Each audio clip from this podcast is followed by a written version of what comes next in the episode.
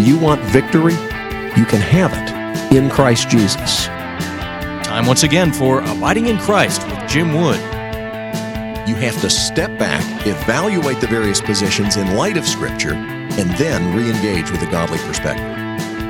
Pastor Wood is the founder of Wears Valley Ranch, a Christian home and school for kids from crisis family situations. Jesus said, As the Father has loved me, so I have loved you. Abide in my love. You can contact the program by calling 866 41 Abide or by visiting us on the web at WVR.org. And now, without further delay, here's your host, Jim Wood. You would please open your Bibles to 1 Peter chapter 4. 1 Peter chapter 4, you'll recall that in previous chapters, including chapter 3, Peter is talking about the fact that suffering is to be expected and that our concern should not be to avoid suffering, but rather to respond well when we are suffering for righteousness' sake. 1 Peter chapter 4, this is God's word. Therefore, since Christ suffered in the flesh, arm yourselves also with the same understanding, because the one who suffers in the flesh is finished with sin, in order to live the remaining time in the flesh no longer for human desires, but for God's will. For there's already been enough time spent in doing what the Gentiles choose to do, carrying on an unrestrained behavior, evil desires, drunkenness, orgies, carousing, and lawless idolatry. They are surprised that you don't join them in the same flood of wild living, and they slander you. They will give an account to the one who stands ready to judge the living and the dead. For this reason, the gospel was also preached to those who are now dead, so that although they might be judged in the flesh according to human standards, they might live in the spirit according to God's standards. The end of all things is near. Therefore, be alert and sober-minded for prayer. Above all, maintain constant love for one another, since love covers a multitude of sins. Be hospitable to one another without complaining. Just as each one has received a gift, use it to serve others as good stewards of the varied grace of God. If anyone speaks, let it be as one who speaks God's words. Anyone serves, let it be from the strength God provides, so that God may be glorified through Jesus Christ in everything. To him be the glory and the power forever and ever. Amen. Dear friends, don't be surprised when the fiery ordeal comes among you to test you as if something unusual were happening to you. Instead, rejoice as you share in the sufferings of Christ, so that you may also rejoice with great joy when his glory is revealed. If you are ridiculed for the name of Christ, you are blessed because the Spirit of glory and of God rests on you. Let none of you suffer as a murderer, a thief, an evildoer, or a meddler. But if anyone suffers as a Christian, let him not be ashamed, but let him glorify God in having that name. The time has come for judgment to begin with God's household. And if it begins with us, what will be the outcome for those who disobey the gospel of God? And if a righteous person is saved with difficulty, what will become of the ungodly and the sinner? So then, let those who suffer according to God's will entrust themselves to a faithful Creator while doing what is good. May God add his blessing to this reading from his holy and inspired word. Well, once again, I, I, I just have to be honest. I, I don't like to suffer. Not even a little. They say no pain, no gain. I'm willing to settle. I, I just, I don't like suffering. When, I mean, I've had various things that have been difficult and painful, uh, physically, emotionally, etc. But when I get stomach flu, I just want to die. I, I just, I feel as if, you know, I'm going to heaven when I die. So why would I want to stay around and throw up? It's just, I'm such a wimp. It's terrible. I'm not telling you this because you should aspire to be as lousy as I am. I'm telling you that if, if you find suffering difficult, that's why it's called suffering. If you don't like pain, well, welcome to sentient life. Pain is not pleasure. We live in an age when there are a lot of people that confuse the two, who somehow think that there's something gratifying about pain. Let me just tell you, that's demonic. It really is. There are forces that drive people to do things self-inflicting pain, and it's because those forces are allied with the one who came to steal, kill, and destroy. Pain, by definition, is not pleasant. It hurts. But there's no escaping it. It's not like we can say, okay, I'm just going to live for pleasure. If you live for pleasure, you will experience enormous, devastating consequences that are painful. Okay, well, so what do I need to do? How about if I don't live for pleasure per se, I just try and structure everything I can in order to avoid pain? It won't work. It won't work. Last evening, I was fixing some food in a skillet at our house. We had a couple of wonderful young ladies observing my process. And um, one of the peas that was in this concoction I was making um, seemed to jump out of the skillet uh, onto the cooktop. And I said, that's where the expression out of the frying pan into the fire comes from. And we had an opportunity to talk about the fact that sometimes people find their circumstances painful and difficult, and so they think, I just can't take this anymore. I've got to get out of here. Only to discover that when they get out, it's more painful more destructive than what they were having to endure. I've seen that pattern repeated hundreds, if not thousands of times. People think, I just can't stand it. I just can't take it. I got, I got to get out. I told them we had a man who worked here at the ranch years ago who used to share his testimony. How, as a teenager, he resented having all these adults in his life telling him what to do. And he said he was sick and tired of taking orders. And so he ran away from home and he joined the army. when you join the army, all you do is take orders all the time. And that's why he told that story. It was true. That really is what he did. He was such a rebel. He was tired of being told what to do, so he joined the army. Actually, God used it for good in his life. But I'll tell you something. If you think that you can avoid pain, that you can just avoid suffering, you're making a big mistake.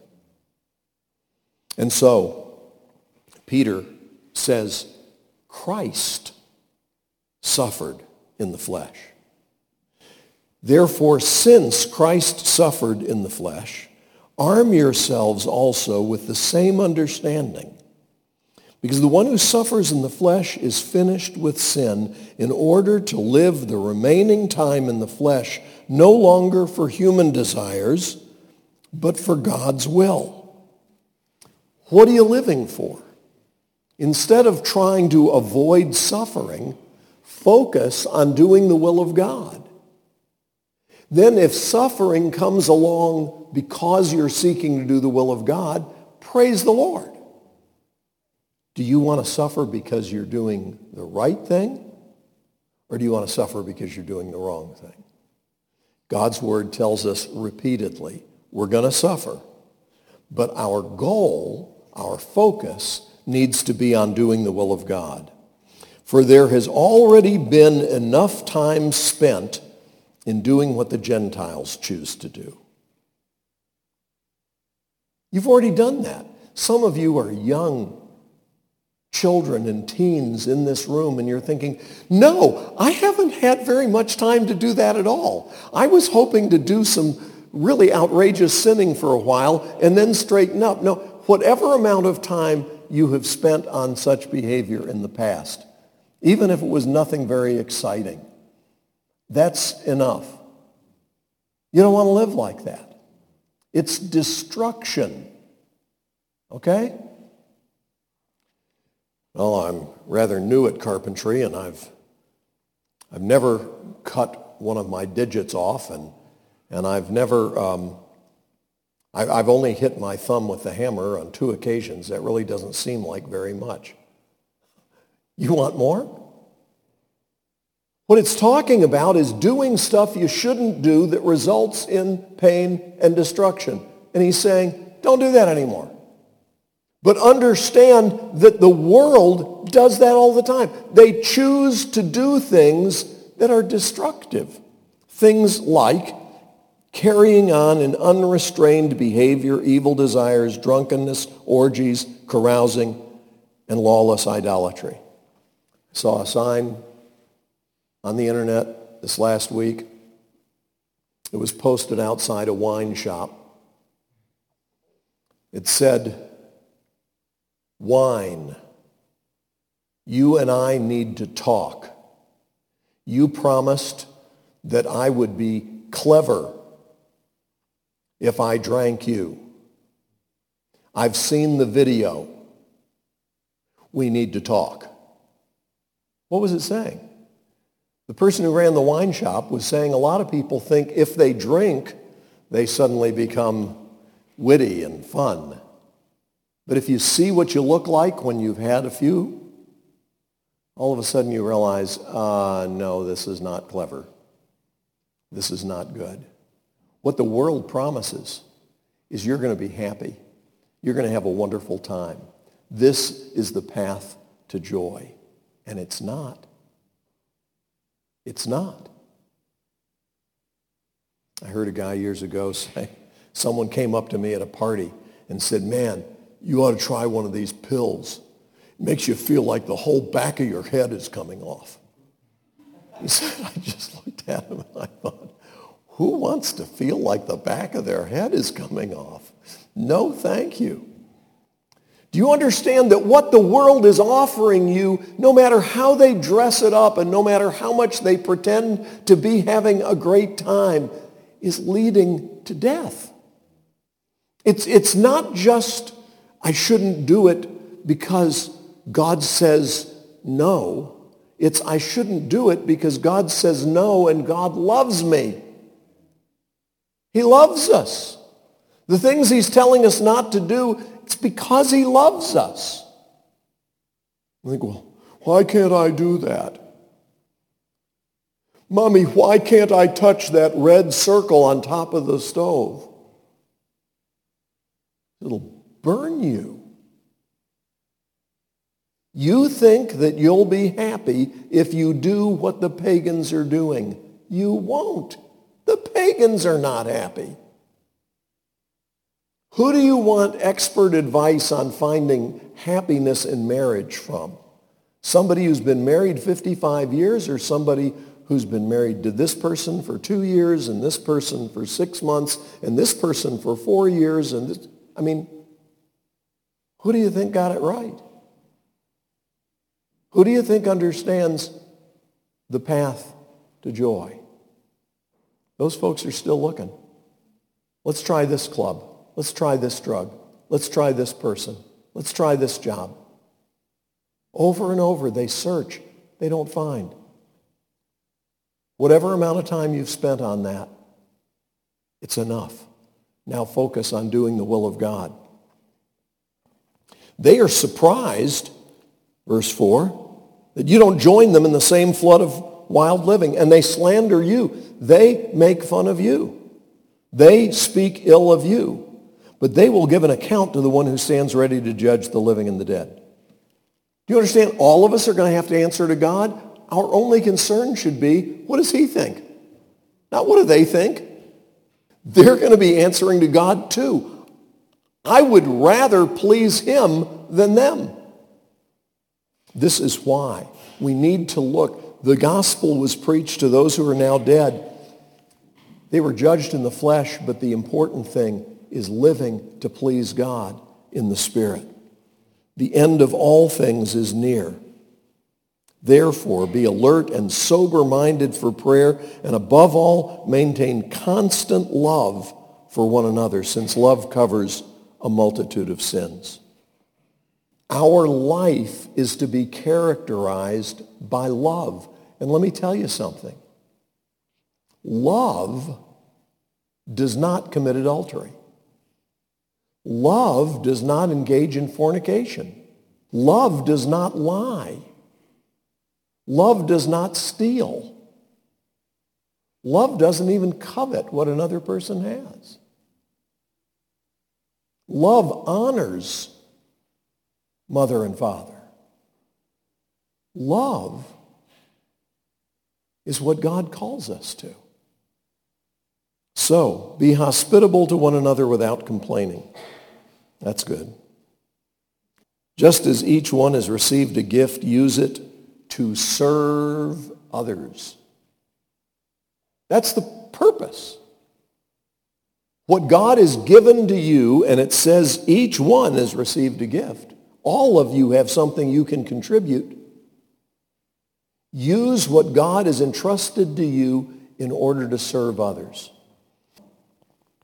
Fellow I know, uh, well, he's now in heaven, but this guy was on his way to Florida taking his family on vacation, and he couldn't find a good place to stay. It was all mom and pop operations or fancy places. Nothing for a family that just wanted a place that was dependable and clean and affordable to spend the night on their way from Atlanta to Florida because the destination was Florida, not Middle Georgia. And he decided one time after numerous trips with his family. He had five kids. Thought, you know, I bet there are other people who feel the same way I do. If I built a hotel that was offering what I'm looking for, I bet it would meet the needs of many other people. That was his idea. So he tried it out. The result was Days Inn Corporation. That's where Days Inn came from. Mr. Day, Cecil Day, decided I ought to try and meet this need. Waste Management came along, company that's done pretty well over the years mostly. Waste Management came along because nobody wanted to take other people's trash. It was just hard to get that done efficiently, dependably, affordably. And so the founders of Waste Management decided, well, we could do that and do it well. Whatever God's given you, use it to serve others. I'm not telling you that if you do that, you'll become rich and have a big corporation, have millions of dollars. What I am telling you is it'll please the Lord. And you just might find that there are a lot of other people who will appreciate what you do. Be a servant. Take a towel. Wash feet. Do it well. And do it without complaining. If anyone speaks, let him speak as one who speaks God's words. In other words, be careful what you say because you're supposed to be representing him. If anyone serves, let it be from the strength that God provides so that God may be glorified through Jesus Christ in everything. To him be the glory and the power forever and ever. Amen. That's the goal. Then he says, and I love this, this is one of my favorite verses. Dear friends, don't be surprised when the fiery ordeal comes among you to test you as if something unusual were happening to you. When things get tough, don't be surprised as if something unusual is what, what's going on here? I was trying to obey God and those people acted ugly toward me. Don't get triggered. Just rejoice. Instead, rejoice as you share in the sufferings of Christ, so that you may also rejoice with great joy when his glory is revealed. If you are ridiculed for the name of Christ, you are blessed. Do you believe that? Say, when they make fun of me for doing the right thing, I'm blessed. Did you know if you do the right thing, there will be people who will make fun of you for it? If you do the right thing, there will be people who think you're just nuts. Rejoice. You're blessed because the Spirit of glory and of God rests on you. None of you are to suffer as a murderer, a thief, an evildoer, or a meddler. What's a meddler? Do you know what a meddler is? I don't think we have a lot of murderers, thieves, or evildoers per se in this room right now. But, but what's a meddler? A meddler is somebody who sticks their nose into somebody else's affairs, always has an opinion about everything, and wants to fix everybody else so they don't have to deal with their own stuff. Okay? Don't be a meddler either. Oh, I think some of the adults here are meddlers because they get in my stuff. They, they tell me what to do, and they, they show too much interest in, in what I do. No, that's not a meddler. That's a parental figure. Okay? And if you want to get past that, then grow up and do the right thing. Let none of you suffer as a murderer, a thief, an evildoer, or a meddler, but if anyone suffers as a Christian, let him not be ashamed, but let him glorify God in having that name. Why? Because the time for judgment has come, and it starts with the household of God. And if it starts with us and we say, ooh, I didn't like being corrected on that. Ow! I'm not enjoying that suffering, but I will rejoice. If it's hard for us, what's it going to be? What will the outcome be for those who disobey the gospel of God? Do you understand that the suffering you and I have in this life as Christians is temporary? But those who refuse to submit to the Lord are going to suffer forever? We can't even comprehend forever. We can't wrap our minds around that because the stuff we experience is finite. Okay? But you and I, if we are serving the Lord and trusting in him, all the suffering we know in this life is going to end. I'm 65 years old. I guarantee you in 100 years I'm going to be fine. Okay? Probably sooner. But if you don't know Christ, 100 years from now, it's just going to be starting. If you don't know Christ, 500 years from now, the suffering won't have let up. If you don't know Christ, 10,000 years from now, you're still going to be regretting that you didn't submit your life to him. So the suffering we go through, it's temporary. But what will be the outcome for those who disobey the gospel of God? And if a righteous person is saved with difficulty, what will become of the ungodly and the sinner? So then, let those who suffer according to God's will entrust themselves to a faithful Creator while doing what is good. You've been listening to Abiding in Christ.